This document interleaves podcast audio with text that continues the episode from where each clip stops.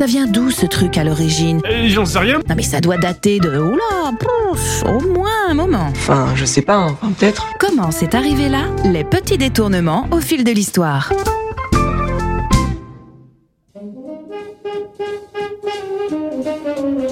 Ami, entends-tu le vol noir des corbeaux sur la plaine? Bonjour et bienvenue dans Comment c'est arrivé là? Aujourd'hui, avec les actualités chargées du mois de juin, restons dans des événements assez récents. Je voudrais vous parler d'une série de messages qui ont déterminé la vie de nombreuses personnes. Des messages qu'il est important de se rappeler, qui ont eux aussi leurs petites anecdotes. Des messages aux Français lancés depuis l'Angleterre pour appeler à la désobéissance civile et militaire. Des messages d'espoir, de valeur et de résistance. Je veux parler du célèbre appel du 18 juin, qui pourtant ne mérite pas complètement sa date. Comment ça, on nous a menti? Pas d'affolement, on a juste regroupé sous la date initiale les différentes versions d'un texte. C'est tout au plus de la propagande bien gérée. Après tout, en temps de guerre comme en dictature, une bonne propagande, c'est la base. Je replace un peu de contexte. Après avoir exposé son plan à Paul Reynaud, alors président du Conseil, donc aujourd'hui on dirait Premier ministre, le général de Gaulle arrive à Londres le 17 juin 1940 afin de négocier la poursuite de la guerre avec les Britanniques. Il rencontre le Premier ministre local, Winston Churchill, et lui expose son projet de maintenir la France dans le combat, même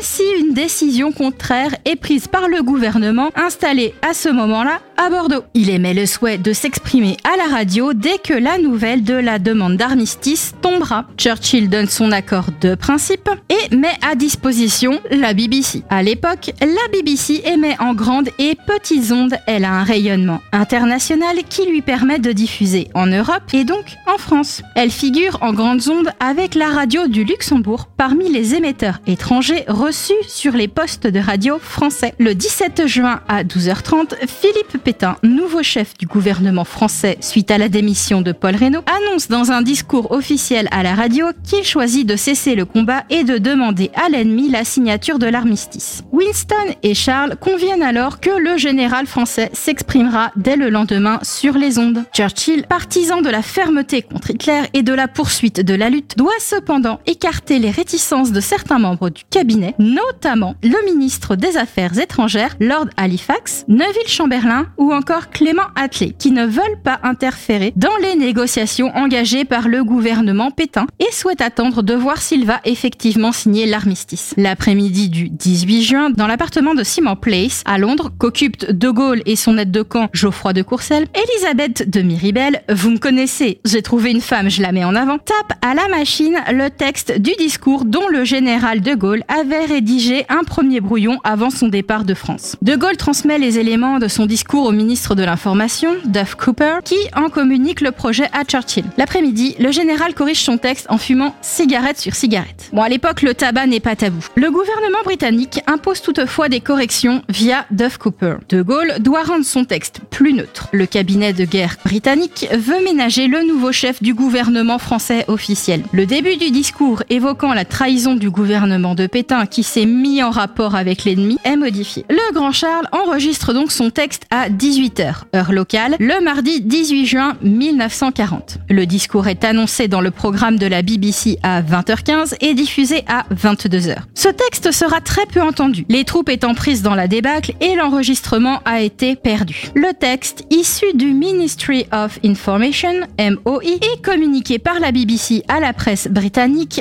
du lendemain. Il est publié le 19 juin 1940 par The Times en page 6 ainsi que sur le Daily Express. Puis il est repris par quelques journaux régionaux français comme Le Progrès de Lyon, Le Petit Marseillais, Le Petit Provençal en première page et dans la version prononcée à la radio, mais qui censure deux phrases jugées trop sévères à l'encontre du gouvernement français. Au Québec, Le Soleil signale l'appel du général. Le journal Senbao de Shanghai évoque le général les 24 et 25 juin. Le Los Angeles Times et le New York Times reprennent également une version écrite du texte. La version originale sera publiée dans le bulletin officiel des forces libres du 15 août 1940, ainsi que dans le premier numéro du journal officiel de la France libre, le 20 janvier 1941, puis dans l'ensemble des recueils de discours du général de Gaulle. Mais Charles retournera à la BBC le 22 juin pour reprendre son discours quelque peu remanié suite à la signature de l'armistice et c'est cet enregistrement qui nous est parvenu. La version filmée à destination des actualités cinématographiques sera réalisée le 2 juillet 1940. Enfin, un texte intitulé L'appel aux Français, souvent confondu avec le message radiophonique, est placardé sur des affiches dans les rues de Londres à partir du 5 août 1940. Je vous laisse le texte officiel dans la description du podcast et je vous souhaite une excellente journée à l'écoute du son unique.